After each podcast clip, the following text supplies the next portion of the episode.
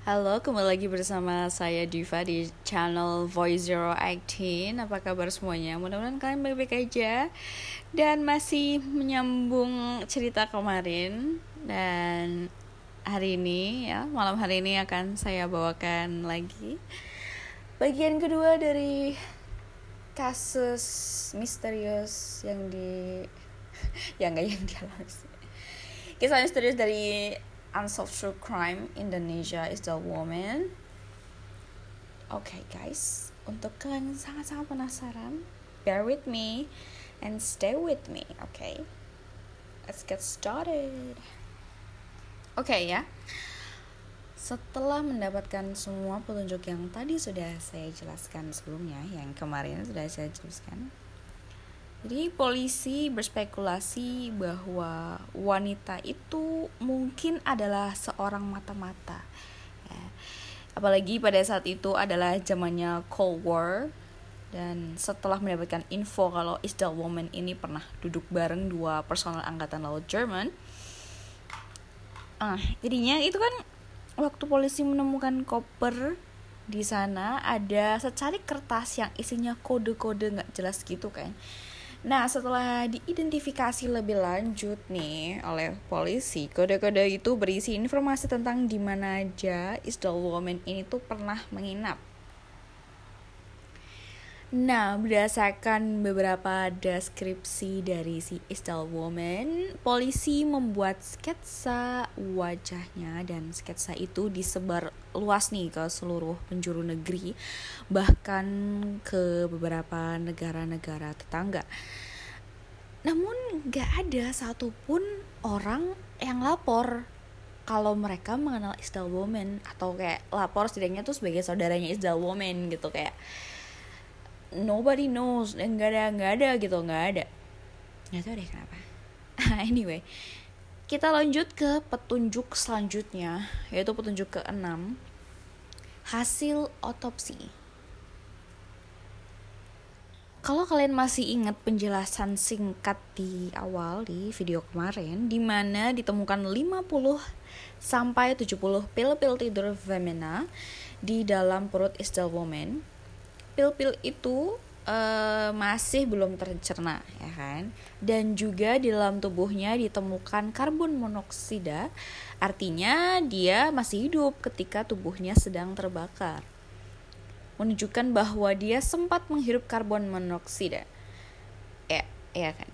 Hasil otopsi lanjutan menemukan bahwa Estelle Bowman mempunyai luka di leher kanannya yang memungkinkan adalah luka jatuh atau dipukul oleh seseorang gitu ya. Kemudian otopsi lanjutnya ini menunjuk hold on, I'm sorry. Otopsi lanjutan ini menunjukkan kalau dia belum pernah hamil atau menem atau mempunyai anak dan dia juga tidak memiliki penyakit apa pun di tubuhnya. Selanjutnya kita masuk ke petunjuk ke-7. Gigi dan tissue samples. Berdasarkan pemeriksaan giginya, seorang profesor gigi yang bernama Giselle Bang mengatakan bahwa gigi Isdal Woman ini sangat unik. Ada 14 giginya yang ditambal dan uniknya dari beberapa giginya dilapisi emas. Wah.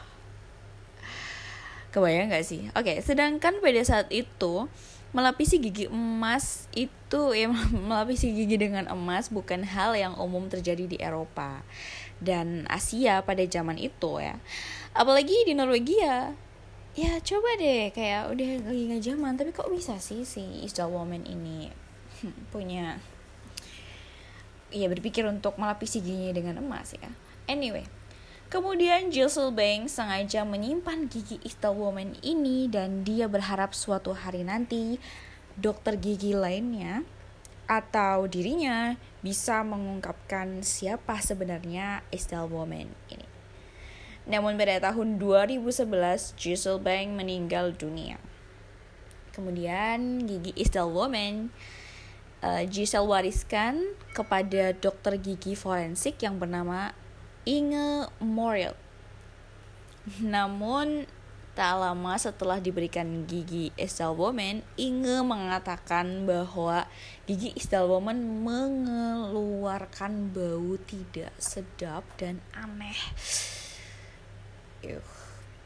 Karena nggak kuat sama baunya, Inga membuang gigi Isel Woman. Kayak, ini tuh warisan yang bisa dibilang cukup berharga gitu. Kayak seorang dokter gigi. Ini tuh kayak memecahkan kasus ini tuh sangat-sangat menarik ya sih? Tapi kayak udah dibuang gitu aja.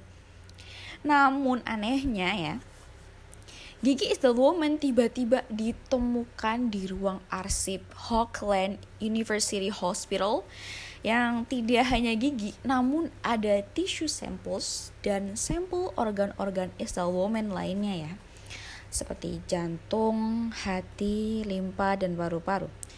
Jadi gimana menurut kalian? Ada yang aneh gak sih? Komen di bawah. Oke. Okay. Oke, okay, karena sains dan teknologi semakin maju, ya kan. Kemudian gigi itu dites, nggak salah, sorry. Jadi ya udah dites aja gitu gigi itu biar tahu istilah Bowman ini biasanya minum air seperti apa agar kita bisa tahu dia berasal dari mana. Dan hasilnya Kemungkinan Isdalwoman ini berasal dari perbatasan Prancis dan Germany. Sedangkan hasil tes tisu, tisu sampel dan organ-organ dalamnya menunjukkan kalau dia itu berasal dari ras Eropa dan Amerika Utara. Tetapi menurut orang-orang yang pernah ketemu dengan Isdal Woman mengatakan bahwa Isdal Woman ini nggak bisa bahasa Inggris. Eh, ya jadi bisa dibilang bahasa Inggrisnya tuh nggak lancar gitu loh guys.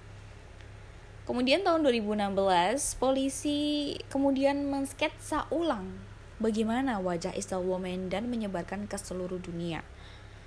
Masuk ke petunjuk terakhir. Oke, okay, finally kita masuk ke petunjuk terakhir ya.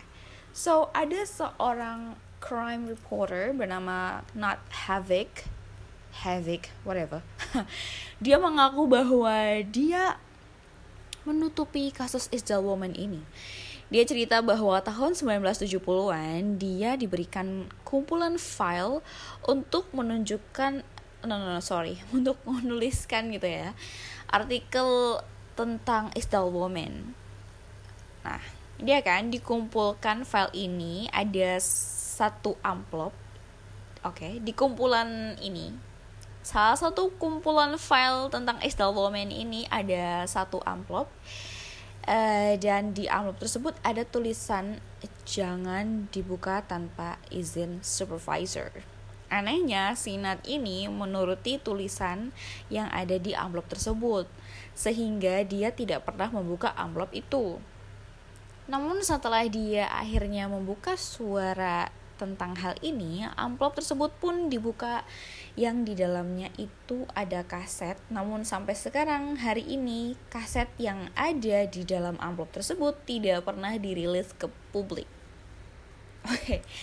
Nah, buat selanjutnya kita bahas teori-teori tentang Isdal Woman. Oke. Jadi ini teori-teori yang dikeluarkan oleh publik. Let's get started sebenarnya siapa sih si Isdal Woman ini dan apa yang sebenarnya terjadi dengan wanita ini? Well, teori yang pertama bahwa si Isdal Woman ini adalah seorang mata-mata. Ada dua kemungkinan bahwa si Isdal Woman ini adalah mata-mata Mossad Israel atau dia ini si Isdal Woman adalah mata-mata Rusia. Rusia. Dan tadi di awal udah disebutkan juga, oke, okay, yang kemarin itu kalau ini adalah spekulasinya polisi juga ya. Setelah tiga tahun polisi pun menangkap beberapa agen-agen Mossad dan menginterogasi. Uh, kenal gak sih sama si Isdal Woman? Namun tidak ada satupun dari mereka yang mengetahui itu kenal apa enggak gitu. Jadi ya ya nggak kenal gitu dan malah nggak tahu sama Isdal Woman tapi ini adalah teori yang paling kuat karena dengan adanya bukti-bukti yang ditemukan polisi seperti semua label barang yang dipakainya sudah dihapus dan dihilangkan. Namun banyak wig rambut yang uh, udah dan juga dia uh, berpindah-pindah hotel, berpindah-pindah kamar juga dan ditemukannya kode-kode aneh dan bukti-bukti yang lain. For your information nih, lembah Isdal ini dikenal juga dengan Death Valley atau lembah kematian.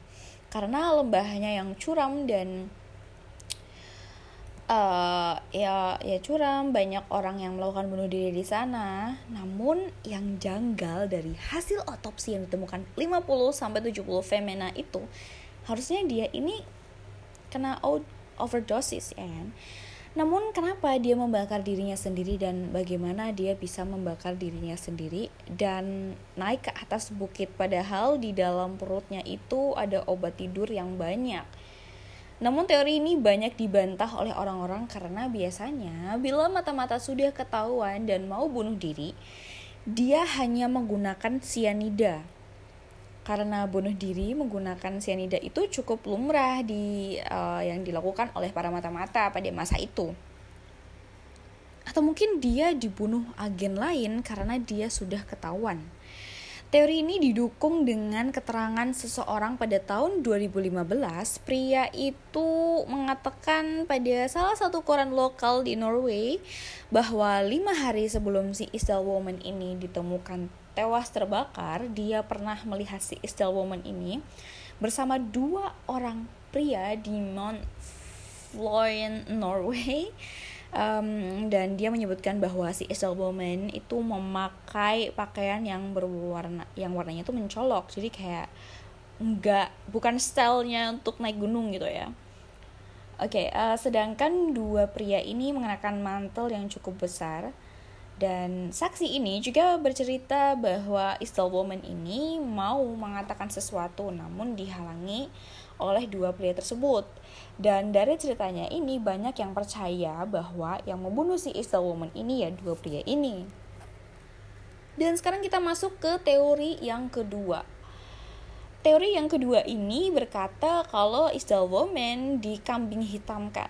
Jadi teori ini masih relate sama teori yang pertama. Kalau mau menggunakan teori ini, ada seorang yang benar-benar mata-mata namun situasinya dia ketahuan, jadi dia mencari seorang yang mirip dengan dia untuk dibunuh. Jadi seakan-akan dia udah meninggal. Dan kita lanjut ke teori ketiga. Bahwa Woman ini adalah si pemburu vampir. Ya. Oke okay, oke, okay. gini terserah kalian mau percaya apa enggak ya sebenarnya ada ada vampir atau enggak. Oke, namun banyak yang percaya teori ini kalau kalian ingat dengan fakta bahwa dari anak si pemilik toko sepatu menyatakan ya bahwa Isdal Woman itu bedanya berbau bawang. Dari legenda bahwa vampir itu benci banget dengan bau bawang. Oke, next ya. Teori yang keempat adalah kecelakaan bahwa berdasarkan police lawyer Carl Hover Us uh, dia adalah salah satu orang pertama yang datang pada hari si Isdal Woman ini ditemukan. Mungkin Isdal Woman sedang naik gunung, namun dia terjatuh, kemudian tergelincir dan meninggal. Namun yang menjadi pertanyaan adalah kenapa badannya terbakar? Ya kan? Oke, lanjut ke teori yang terakhir. Oke, final final final adalah Isdal Woman ini uh, merupakan persembahan iblis. Oke. Okay. Orang-orang percaya bahwa Isdal Woman ini merupakan tumbal untuk pesugihan iblis. Seolah-olah dia ini kalau dilihat kembali penempatan barang-barang berharga yang terdapat di sekitar jasad Isdal Woman itu seakan-akan merupakan upacara penghormatan bagi sesuatu yang bukan dari alam kita. Luka bakar pada jasad Isdal Bowman terlihat sangat spesifik ya, seolah memang dia itu dibunuh untuk persembahan. Oke. Okay. Baiklah teori berhenti sampai di situ. Namun hal yang harusnya juga dicurigai adalah bapak dan kedua anaknya yang pertama kali menemukan jasad Isdal Woman ini. Uh, kita kan tahu bahwa Isdalen Valley ini adalah lembah kematian ya. Rasanya agak aneh jika seorang ayah dan kedua putrinya hiking ke sana ya, Sunday hiking gitu. Sedangkan polisi yang pertama kali datang melihat jasad Isdal Woman di TKP mengatakan bahwa jasad Isdal Woman ini masih seperti baru aja dibakar. Ya bagaimana pendapat kalian? Komentarnya tolong di bawah tulis aja. Kemudian kesimpulan dari teori-teori yang sudah aku sebutin di atas, uh, meskipun banyak bukti yang ditemukan, banyak pendapat dan teori-teori, namun kasus ini belum dapat dipecahkan. Carl Hover Us mengatakan bahwa polisi-polisi tidak ada yang percaya bahwa Isdal Woman ini bunuh diri. Namun kepala kepolisian Bergen Upshorn Upshorn Upshorn Brain uh, memutuskan bahwa ini adalah kasus bunuh diri. Kemudian pada tanggal 5 Februari tahun 1971, mayat Isdal Woman ini dimakamkan secara katolik di Bergen, Norway, dengan sebuah peti mati yang tidak dapat terurai atau membusuk, dengan harapan ada keluarga atau sanak saudaranya yang akan mengklaim Isdal Woman. Jadi bagaimana menurut kalian? Ini kisahnya cukup menarik ya. Sto uh, ini nggak bisa dibilang kisah juga sih. Ini sebenarnya kayak kasus ya unsolved true crime yang emang emang cukup menarik ya untuk kalian terutama yang suka banget dengan cerita-cerita misteri.